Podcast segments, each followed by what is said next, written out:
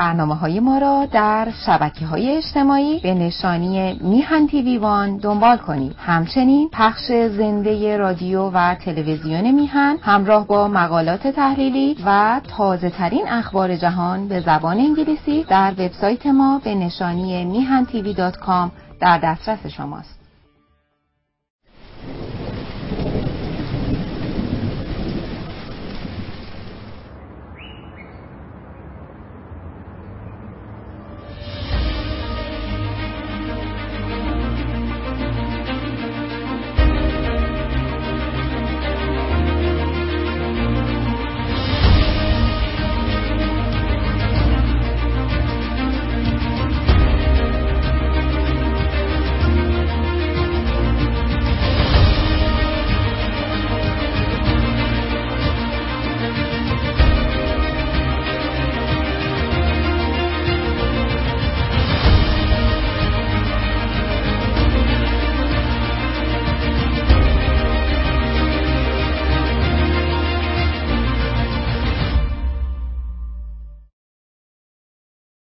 درود بر شما.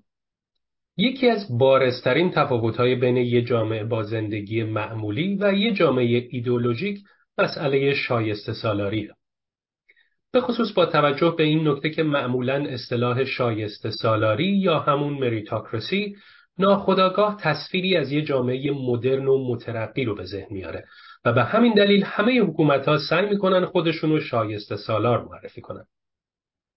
ما در این قسمت از برنامه قصد داریم به تعریف شایسته سالاری، مبانی به وجود اومدنش و وضعیت شایسته سالاری در کشور خودمون بپردازیم. متن ویدیوی آغاز برنامه رو هموندمون خانم سارا فرزان تهیه کردن.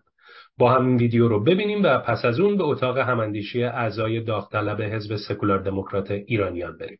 با ما باشید.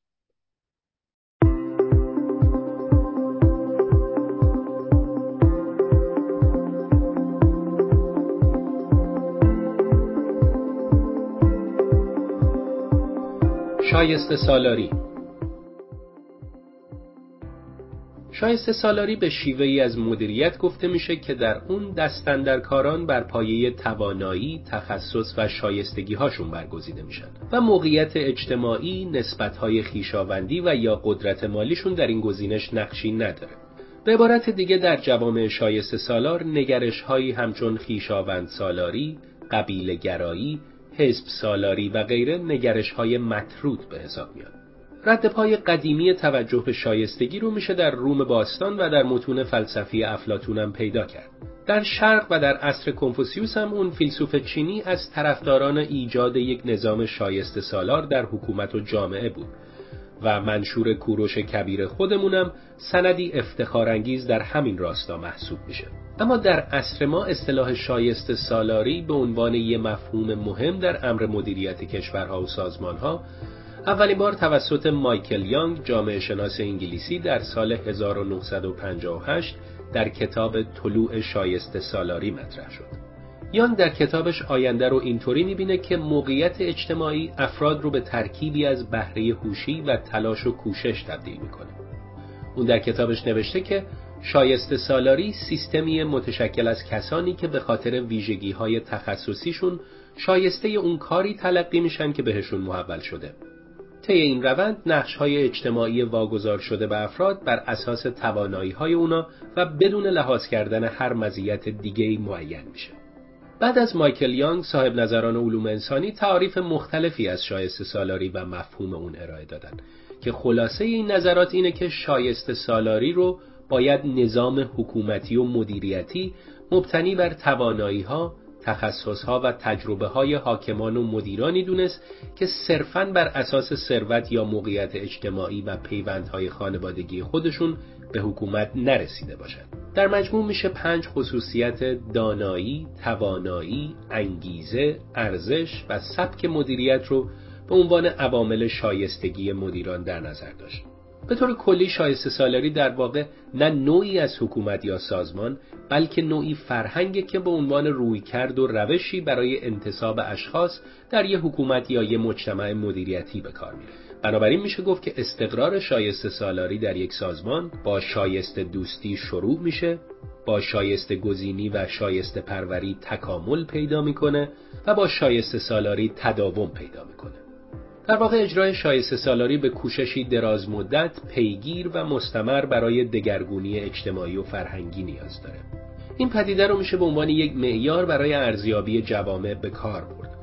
مثلا بر طبق آخرین آمارگیری های ناظر بر شاخص های سلامت اداری و مالی بین المللی کشورهای سنگاپور، فنلاند، ژاپن و کره جنوبی در صدر نظام های شایسته سالار مبتنی بر فرایندهای اصولی شایسته سالاری قرار دارند. اما بیایید به تعریف شایسته سالاری در حاکمیت اقتدارگرا و مستبد دینی مسلط بر ایران نگاهی بندازیم. مرتزا مرعشی یکی از کسانی که مدعی اهل نظر بودنه در این مورد میگه سه ویژگی معرفت جویی، ادالت خواهی، عبودیت و محبت مشترکات زیربنایی ساماندهی نظام شایسته سالاری است. همونطور که مشاهده می‌کنید در یک جامعه ایدئولوگ و به خصوص مذهبی تعریف شایستگی بر اساس مفروضاتیه که هیچ کدوم قابل ارزیابی و سنجش نیستند و آشکاره که با توسل به این مفاهیم کلی و ماورایی چه بلایی بر سر مدیریت های کلانی مثل مدیریت اقتصادی که مادر رفاه و توسعه یک کشور خواهد اومد.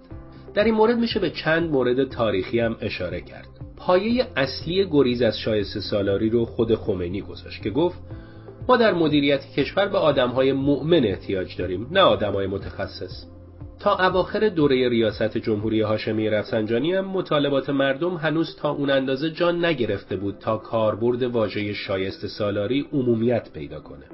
در دوره محمد خاتمی رئیس جمهور دوره اصلاحات اگرچه توجه به مفهوم شایسته سالاری بیشتر شد ولی اونم عاقبت در یک مصاحبه تلویزیونی اعتراف کرد که وزیران و مدیران عالی دولت رو از طریق شناخت شخصی و مبتنی بر ارزش‌های انقلابی انتخاب کرده. در دوره احمدی نژاد که با عنوان رئیس جمهور عدالت اومده بود اگرچه در برنامه ها و سیاست ها از اصطلاح شایسته سالاری به وفور نام برده می‌شد اما احمدی نژاد علا رقم عذرخواهی نحوه انتصاب ها رو با روی کردی جناهی انجام داد و فقط به فقدان یک بانک اطلاعاتی در مورد مدیران شایسته یاد کرد بدون اینکه معلوم بشه که اصلا چنین مدیرانی وجود ندارند و یا به دلایل ایدولوژیک حذف میشن. در دوره روحانی هم اختیارات مطلقه ولی فقیه و دخالتهاش کمترین کوشش های برخی از اعضای دولت رو که در کارشون از دانش برخوردار بودن خونسا کرده. حالا هم می‌دونیم که بی سوادترین و بی ترین فردی که تا حالا جز کشتار کاری نکرده و درسی نخونده به ریاست جمهوری رژیم رسیده و کابینه ای از آشغالهای نفرت انگیز داره. به طور کلی از مهمترین موانع و علل ناکارآمدی بحث شایسته سالاری در ایران میشه به مقولاتی مثل تبار سالاری، جناح بازی، باند بازی، فقدان روش های قانونمند در نظام استخدام، فراهم نبودن بستر مناسب برای پرورش افراد شایسته و فقدان احزاب سیاسی کارآمد اشاره کرد. به هر حال با نگاهی به وضعیت شایسته سالاری در ایران و مقایسه اون با فرایند شایسته سالاری در کشورهای توسعه یافته و مدرن به خوبی میشه دید که ریشه تخریب های زیست محیطی نابسامانی های اقتصادی، نابودی زیرساخت های کشور و غیر عادی و غیر معمولی شدن زندگی مردم ایران رو باید در این دونست که کارهای مهم کشور به افراد متعهد به سیستم اما غیر متخصصی سپرده میشه که میزان صلاحیت و محبوبیت و شایستگیشون قربتا الله که هیچ بلکه قربتا ولایت فقیه و رژیم اسلامیه. یعنی حاکمیتی که در اون قانون بقای فاسدان جاری و ساریه مدیران فاسد و بیلیاقت جابجا جا میشن اما هرگز از چرخه انتصاب های دولتی کنار گذاشته نمیشن. در چنین جوامعی مردم نه تنها طعم یک زندگی نرمال و معمولی رو حس نمی‌کنن بلکه هر روز در تنشهای روحی روانی ناشی از بیکفایتی مدیران فاقد تخصص و تصمیم گیری های نابخردانه روزگار سپری می‌کنن.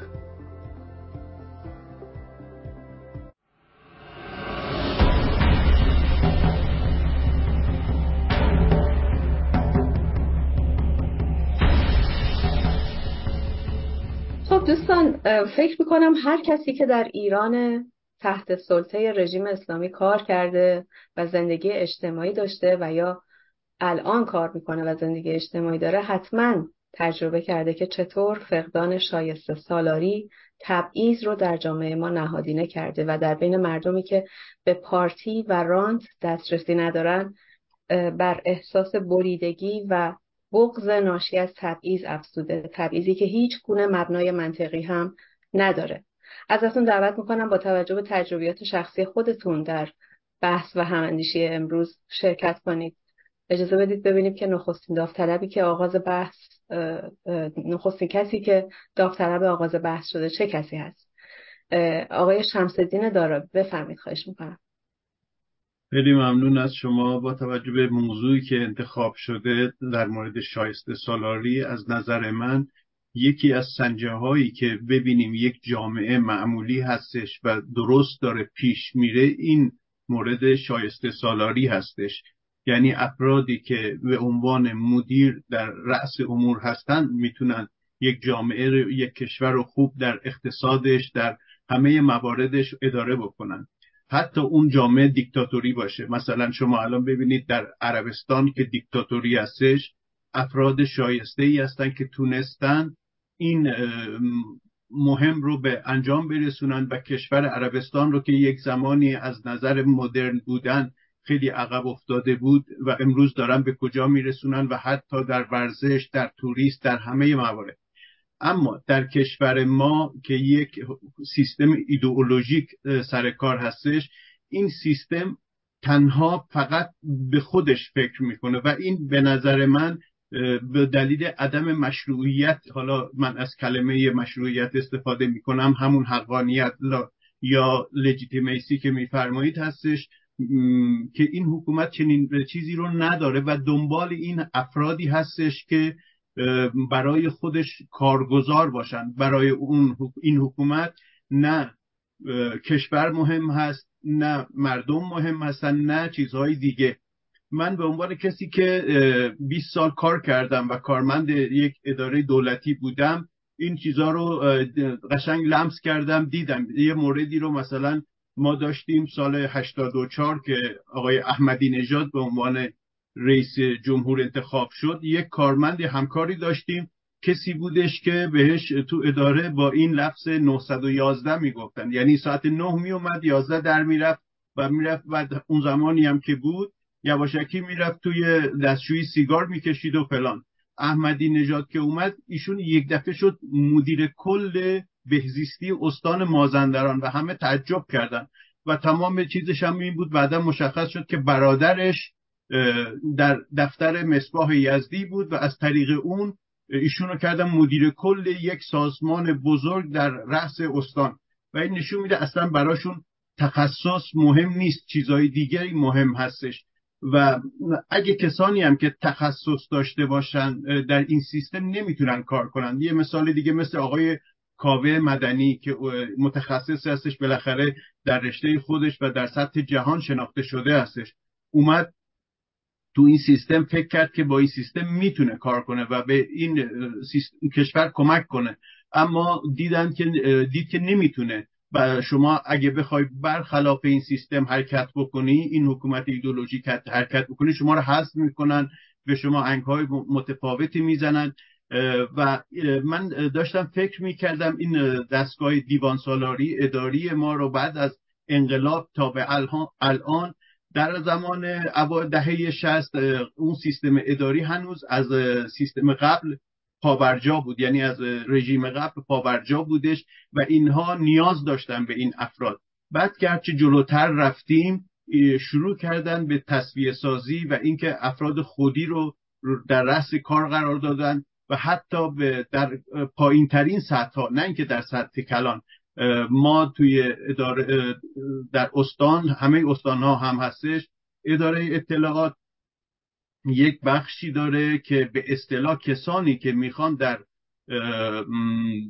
ادارات خاص خودشون حالا اداره استاندارد بهزیستی هر جایی می‌خواد مسئول بشه باید بره اداره اطلاعات و اون فرد که مسئول اون اداره هستش باهاش مصاحبه بکنه ببینه که اگه به قول خودشون در چارچوب نظام هستش اون وقت تایید کنه. یعنی تا زمانی که اون فرد یعنی کارشناس اداره اطلاعات و امنیت تایید نکنه ایشون هیچ پستی نمی‌گیره.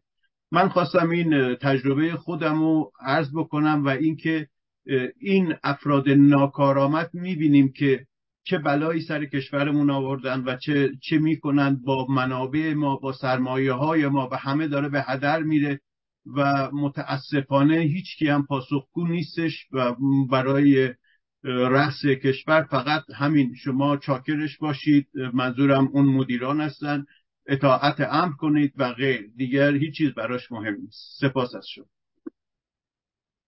برای اینکه کسانی که الان مسئول هستن و قراره که به قول شما مسئول باشن خودشون در نتیجه فقدان شایسته سالاری رسیدن به درجه مسئولیت. بنابراین به نفعشون هم نیست که بخوان البته پیگیری باشن. آقای شهرام عباسپور بفرمید خواهش می‌کنم. ممنونم. پیرو صحبت های آقای دارابی به هر حال ما قبلا هم راجع به این مباحث بین خودمون صحبت کردیم. شاید در بحثای گذشته و برنامه های گذشته هم اشاره به همین مطلب شایسته سالاری شده باشه ولی همونجور که از ابتدای انقلاب خمینی گفته بود که ما نیازی به متخصص نداریم و متعهد نیاز داریم خب این روال داره چهل و چهار ساله که به همین صورت داره انجام میشه. همین الان هم ما می‌بینیم بعد از چهل و چهار سال اساتید دانشگاه رو چجوری تصویه می‌کنن و به جای اونها مداها رو می‌ذارن؟ خب این وضعیت کشور به خاطر همینه که متاسفانه اون کسی که شایسته و لیاقت اون شغل و مقامی که باید باشه و رأس اون کار باشه و اون از تخصصش استفاده بکنن متاسفانه نمی‌بینیم این چیزو. منم مثل آقای دارابی تقریبا شاید 21 سال پیش بود که من کارمند تدارکات یکی از شرکت های زیر مجموعه صنایع و معادن بودم. یک معدن خیلی بزرگی بود که می‌گفتن بزرگترین معدن روباز خاور میانه است به نام سربروی انگوران. انگوران یه منطقه بود بعد از زنجان بین زنجان و تکا و سرب و روی از اونجا استخراج می‌شد و به صورت کنستانتره تقریبا میشه گفت که بیش از 80 درصدش هم صادرات داشت. و فوق العاده شرکت پولسازی بود. اون در طول زمانی که من اونجا بودم هیئت مدیره های عوض می‌شد و معمولا اینجور شرکت ها بیشتر دست سپاهی ها و وزارت اطلاعات میچرخه. من خودم شاهد بودم به عنوان کسی که از تهران موظف بودم از بازار تهیه اجناس می‌کردم و تقریبا هفته یک بار باید میبردم این اجناس رو به دفتر مرکزی زنجان و بعدم به معدن زنجان باید میبردم تحویل می‌دادم و به هر حال رابط یا نماینده بودم بین تهران و زنجان. دقیقا زمانی که من همسرم و بچه ها رو از ایران خارج کرده بودم به خاطر مشکلات کاری و اختلافاتی که به صلاح داخل شرکت داشتم. و یکی از مسائلم این بود که شما حتما باید خلاف می‌کردی. یعنی خلاف عرف کار می‌کردی تا زندگی بگذره. منتها کسانی که مثل من اهل این چیزا نبودن خب توی بازار اون پیشنهاداتی که می‌شد خب نمی‌تونستم قبول بکنم. یعنی همیشه از این مطلب خیلی ناراحت بودم. به هر حال هیئت مدیره عوض شد و از بچه های اطلاعات اومدن اونجا و من چون رابط بین تهران و زنجان و معدن بودم مدیر کل یا دبیر کلی که انتخاب شده بود منو یک روز دعوت کرده و گفت شما باید از این به بعد بیاید که ما رو معرفی بکنید به جاهایی که باید بریم همون معدن زنجان و دفتر مرکزی. تو همین مسافرت هایی که ما با هم داشتیم ایشون از وضعیت من پرسید. خب من یه مقدار گله گذاری کردم و گفتم خب زندگی شرایطش خیلی سخت شده من دو تا بچه دارم و همسرم از کشور خارج شدم در طول تقریبا 6 هفت ماهی که من با ایشون می‌رفتیم زنجان و برمیگشتیم ایشون مصر به من میگفتش که باید به همسرت و بچه بگی برگردن. دیگه از این به بعد وقتی که با هیئت مدیره کار می‌کنی و وقتی با هیئت مدیره جدید کار بکنی مسائل تغییر خواهد کرد. و وعده هایی که می‌دادن خب من خودم می‌دونستم که واقعا اون قول هایی که به من میده و اون شرایطی رو که می‌خواد برای من ایجاد بکنه من اهلش نیستم. اگر بودم خب وضعیتم شاید به این گونه نبود که مجبور بشم زن و بچه رو از ایران خارج بکنم. ولی ایشون حدود شیش ماه مرتب اصرار می‌کرد که یعنی قول می‌داد که یه منصبی رو به من بده بدون اینکه من اون تخصص اون کاری رو که ایشون قرار بود به من پیشنهاد می‌داد داشته باشم. و من خودم می‌دونستم که خب من شایسته این کار نیستم. و بعد از مدتی واقعا با هزار دوز و کلک تونستم به ایشون بگم که شما با بازخریدی من موافقت بکن که من بتونم برم اونجا همسرم و بچه ها رو راضی بکنم که برگردونم. و متاسفانه از این جور چیزها زیاد می‌بینیم. خب هستن کسانی هم که دنبال همچین فرصت هایی میگردن و معمولا هم از رانت های حکومتی استفاده می‌کنن. همین مثالی که آقای دارابی زد. به هر حال کافیه که هر شخصی یه امام جمعه یا یه نماینده ولایت, ولایت فقیه یا یک استانداری بالاخره یه گوشه وزارت اطلاعاتی. یه نفر معرف شما بشه شما کافی از همین رانت استفاده بکنی. بدون اینکه تخصصی داشته باشید این وضعیت رو الان داریم در ورزش مملکتمون می‌بینیم. در جای جای مملکت داریم می‌بینیم. الان شما نگاه بکنید به رئیس آموزش و پرورش نگاه بکنید به بهزیستی به مراکز بهداشتی و درمانی و و و غیره. من فقط همین منم خواستم از تجربهم بگم که متاسفانه الان کسانی که رأس کار هستن به خاطر همینه که می‌بینیم این وضعیت مملکتی که به این آشفتگی گرفتار شده. ممنونم خانم سپاسگزارم. آقای حسین سایی بفرمایید خواهش می‌کنم. ممنون خواهم قیاسم ارز کنم که من به نظرم اومد که در باب شایسته سالاری شاید شایسته باشه که از دو تا زاویه ای که طبق معمول به این مسائلی که هر هفته مطرح می‌کنیم نگاه کنیم. یکی از زاویه کشورهایی که درشون همه چیز سر جای خودش زندگی معمولی و نرمال جریان داره و کشوری که مثل کشور خودمون که آفت یک حکومت ایتولوژیک دامنش رو گرفته و در شرایط نابسامان اقتصادی و سیاسی به سر می‌بره. از کجا شروع کنیم که خب من خودم سالها به عنوان کارمند رسمی در وزارت دفاع ایران مشغول بودم. متاسفانه بحث ناشایسته سالاری از امراض مزمنیه که در ایران جا افتاده وجود داره و از عواقب وجود یک حکومت ایدئولوژیک و تمامیت خواه عملا. به چند دلیل؟ دلیل اول اینکه افرادی که جذب اینجور ایدئولوژیک ها میشن معمولا از بار علمی و توانایی فنی خیلی بالای برخوردار نیستن. دوم اینکه افرادی که در این سیستم ها سمتی می‌گیرن برای اینکه بتونن افراد زیر دستشون رو کنترل کنن معمولا تیمی هم که دورشون جمع می‌کنن تیمی هستش که شایستگی لازم نداشته باشه که نتونن برای خود این شخص بیان و خطر ایجاد کنن از نظر جایگزین. و سیستم هم در موقعیت اول به تعهد داشتن اونها به سیستم بیشتر عنایت داره تا اینکه تخصصی که داشته باشن و اون کاری که بهشون سپرده شده رو درست انجام بدن عملا کاری که انجام میشه از هیچ اهمیت تکنیکی برخوردار نیست و نتیجه خروجی هم در هیچ جا منعکس نمیشه.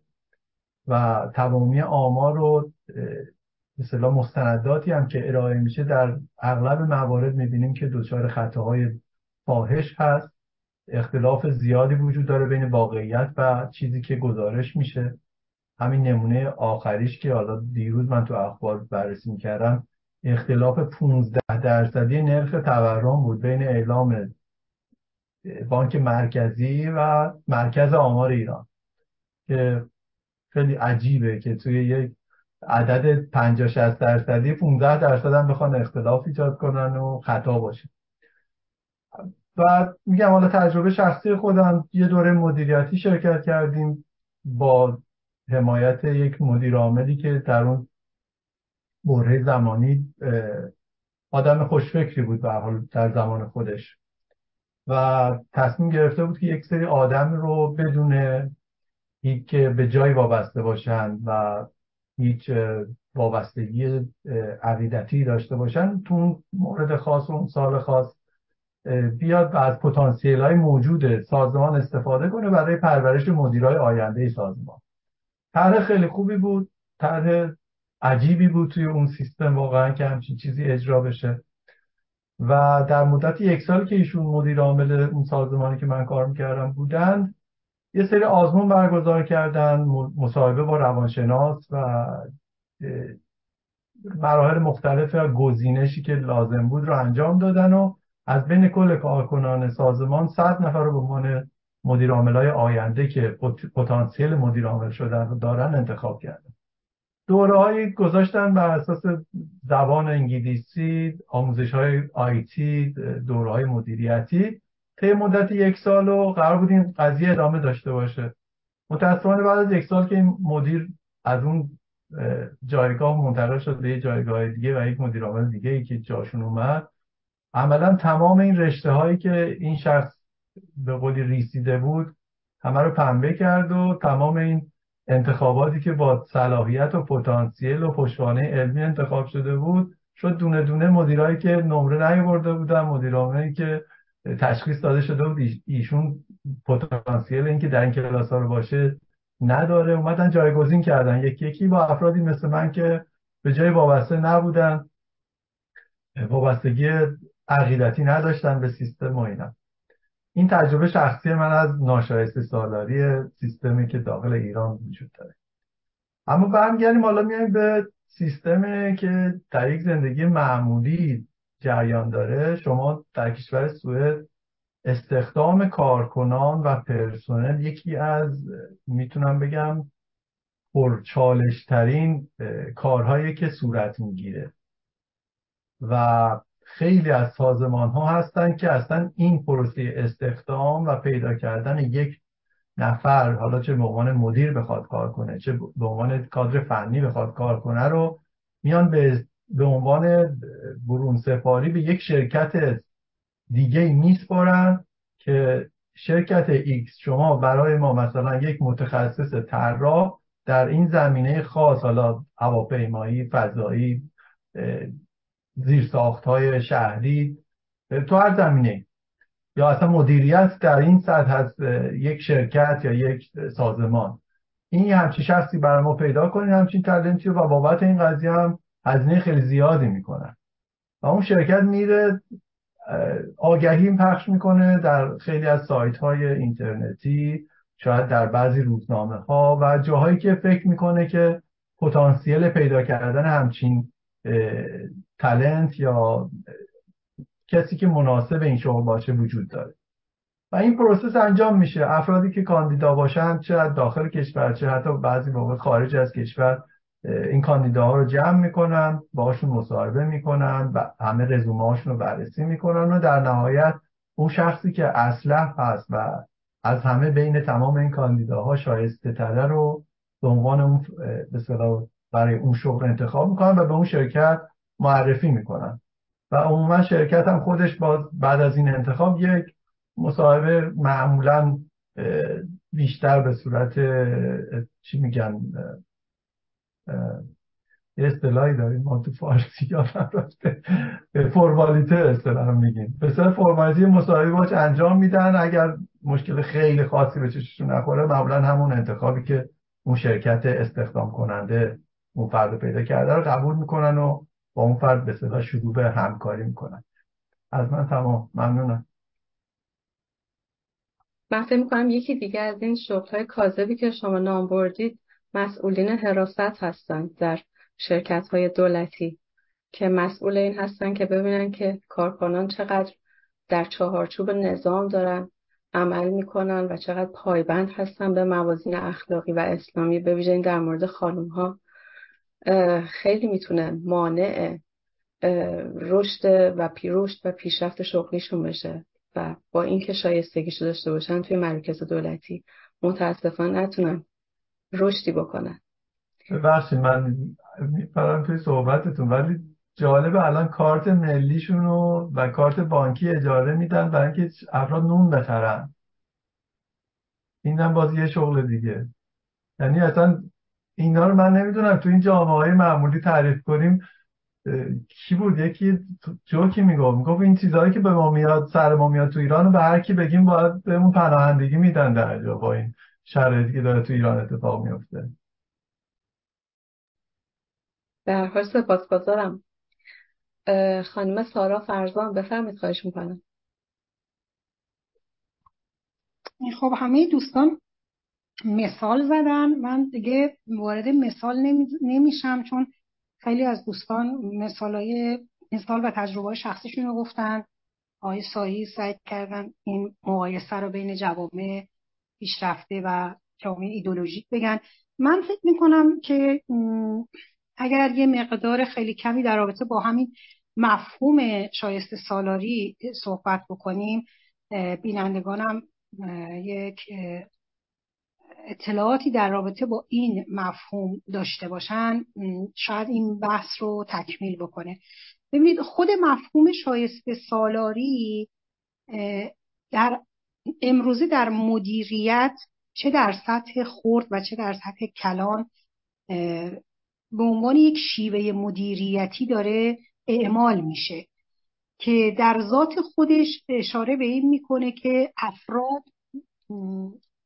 برای تصدی در مدیریتی یا گرفتن شغلی آنچه که مهم هست ویژگی های ذاتی اینها توانایی توانایی ها و بهره توانایی عملی بهره هوشی و ترکیبی از دانش عملی و تجربه های عملی و دانش تئوریک اونها.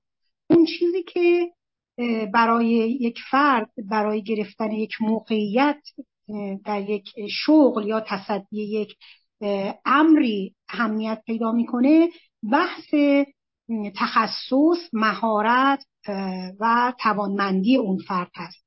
و سایر عوامل دیگه مثل نژاد، قومیت، قبیله، تبار، ژنتیک، باند، آشنایی با نزدیکی و قرابت با یک فرد دیگه هیچ تأثیری در انتخاب اون فرد نداره. در, در واقع نشایست سالاری بیشتر یک رویکرد فرهنگی داره. رویکرد فرهنگی که به کمک مدیریت میاد که در اون افراد شایسته انتخاب میشن برای تصدی یک شغلی یا مدیریتی چه در سطح صف چه ستاد و چه در مراحل بالاتر مدیران ارشد در واقع میانی و بالایی. بنابراین در بیشتر کشورهای پیشرفته وقتی نگاه می‌کنیم به خصوص در نتیجه گیری ها و ارزیابی هایی که در این اواخر صورت گرفته کشورهایی مثل سنگاپور، فنلاند، ژاپن و برخی از کشورهای اسکاندیناوی پروسه تحت عنوان پروسه شایسته گزینی وجود داره. یعنی برای انتخاب افراد شایسته و گرفتن منصب یا یک موقعیت یک پروسه وجود داره که در اون افراد باید بر اساس یک چکلیست های مشخص شده ای شرایط و الزامات یک موقعیت رو به دست بیارن.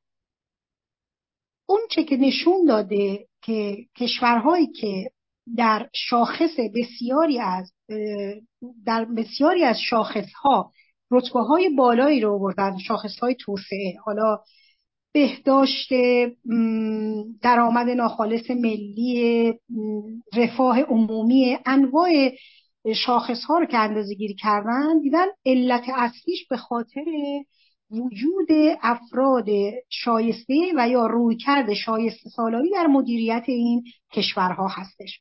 حالا این پروسه فرایند شایسته سالاری به چه صورت در واقع اتفاق میفته؟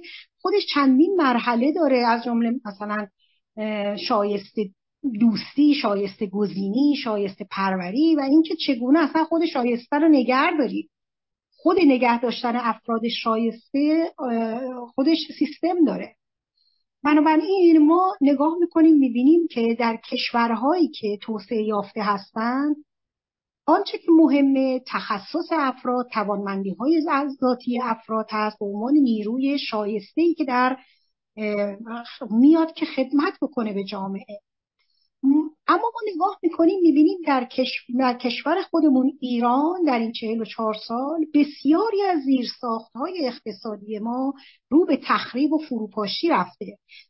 از محیط زیست گرفته تا صنعت تا تولید تا و اینجا وقتی که نخ ماجرا رو دنبال می‌کنیم می‌رسیم به اینکه افراد نالایقی بر مسند این کارها قرار گرفتن. به عنوان مثال من یادم یادمه که تا همین چند وقت پیشم خیلی می‌گفتن که رئیس جمهور سدساز که صد سوراخ ساخته. صد صد سوراخ اصطلاح استفاده می‌کردن برای دو آقای رفسنجانی که تمام وقت در دوره دوره در واقع که اسم دوره ریاست جمهوریش هم سازندگی گذاشته بود چندین صد صد صد صد با صد تایی رو منظورمه. صدها صد افتتاح کرد که اکثرشون سوراخ در اومدن. با سرمایه گذاری کلان از جمله صد گوتمند که اومد زده شد و از این بر اصلا اون منطقه رو تحت پوشش و تخریب بزرگ زیستمحیطی قرار داد. خب از این دست ما خیلی داریم. الان در بخش محیط زیست داریم نگاه می‌کنیم. در بخش صنعت نگاه می‌کنیم. تخریب زیرساخت های اقتصادی صنعتی تولیدی جامعه اتفاق نمیافتاد جز اینکه افراد نالایقی دارن اینها رو مدیریت می‌کنن. افرادی که به ظاهر شاخص شایستگیشون قرب الله یعنی اینا شایسته رو کسی می‌دونن که یه مدتی که همه می‌دونیم ریش بلند و پیرن روی شلوار و هرچه کسیفتر شما درجت و منصبت بالاتر بود. هرچی پیش لخته تر بودی متعهدتر و انقلابی تر بودی و بهتر می‌تونستی خدمت بکنی. و این گونه است که ما نگاه می‌کنیم هم ما می‌بینیم میگن که پیشونی اون میرن پیشونیشون رو داغ می‌ذارن که بگن ما مثلا میزان عبادتمون خیلی بالاست تا بتونن یه منصبی رو به دست بیارن. سپاسگزارم. خیلی ممنون. سپاس از شما. آقای فرشید آقازاده بفرمایید خواهش می‌کنم. من اولا که من فکر می‌کنم که یه مطلبی هست در کنار مسائل دیگه که صحبت شد. به نظر من اینطوره. اونم این که توی کشوری که جامعه که همه بنگاه های اقتصادی نهادهای اقتصادی اینها ضعیفتر از حکومت هستند و حکومت بزرگترین بنگاه اقتصادی کشور باشه به خصوص در یک کشور فقیر. یعنی یک کشور فقیر بدون بنگاه های اقتصادی قدرتمند خود به خود در چنین کشوری جایگاه قدرت و موقعیت های اداری سیاسی چنان مهم میشه برای مردم و حیاتی میشه که اون وقت افراد تا اونجایی که در توانشون باشه سعی می‌کنن که از این متناسب با مسلحت و منافع شخصی و گروهی خودشون استفاده کنند. و مثلا فرض کنید در یک جاهایی که بنگاه های اقتصادی خیلی بزرگ هست قدرت سیاسی مفهوم کمرنگتری داره. کشورهایی که مثلا کشورهای غربی کشورهای توسعه یافته کشورهای صنعتی و ثروتمند. در این کشورها قدرت سیاسی خیلی اهمیت نداره. و در business ها رشد کردن ممکنه جایگاهی بالاتر از یک جایگاه اداری مثلا در دستگاه دولت بده. یک. مطلب دومی که می‌خواستم عرض کنم اینه که به نظر من میاد اگر فرض کنیم مدیریت کردن و رهبری کردن حالا یک سازمان یا یک جامعه یا یک کشور بر اساس موقعیت های مختلفه حالا یعنی بستگی به موقعیت داره یعنی سیچویشناله اون وقت. شاید بشه اینطوری گفت که وقتی که سیستم در مرحله تأسیس یعنی هنوز تأسیس نشده کاملا. بنابراین هیچ پروسس و روش ها و تخصص بر اساس اون نظام هنوز شکل نگرفته. بنابراین افرادی که تعهد دارن می‌تونن مهمتر باشن تا کسانی که تخصص دارن چون تخصص در یک نظامی که هنوز شکل نگرفته ممکنه که خیلی اهمیت نداشته باشه. ولی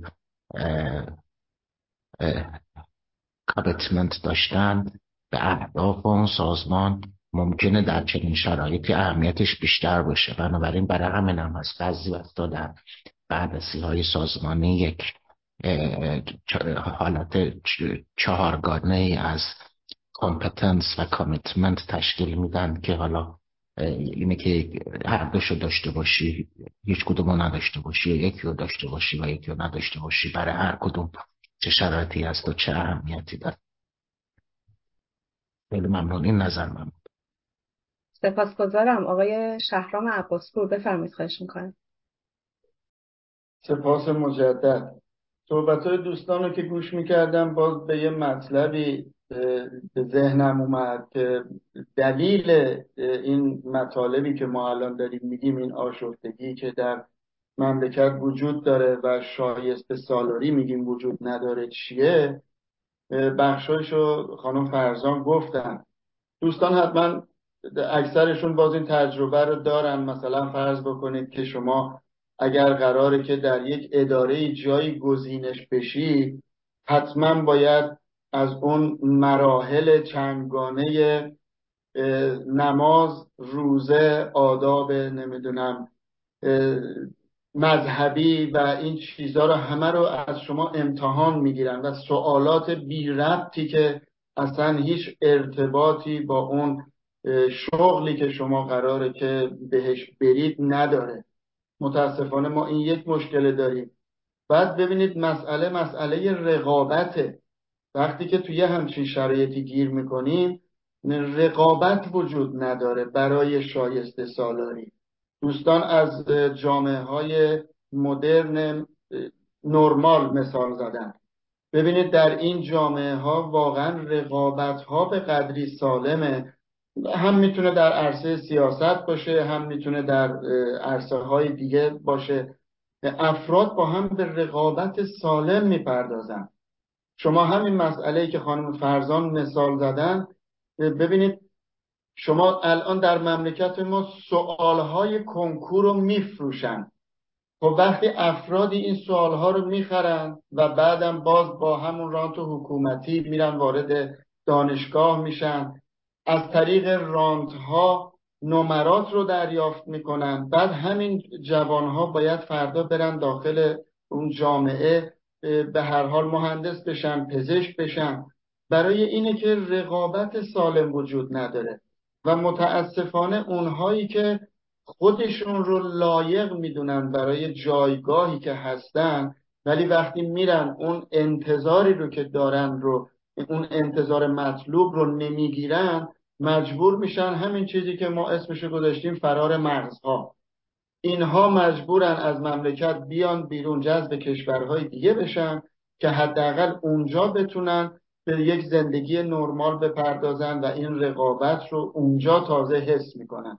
ولی من این رو فقط خاطرم اومد که بگم که متاسفانه این نبود اون فضای آزاد رقابتی. تو هیچ عرصه ما فضای آزاد رقابت وجود نداره. به خاطر همینم شایسته ها واقعا نمیان رأس اون کارها و اون ظرفیت ها و لیاقت هایی که دارن. ممنونم همین مطلب یادم اومده بود خواستم اینم بگم. مرسی.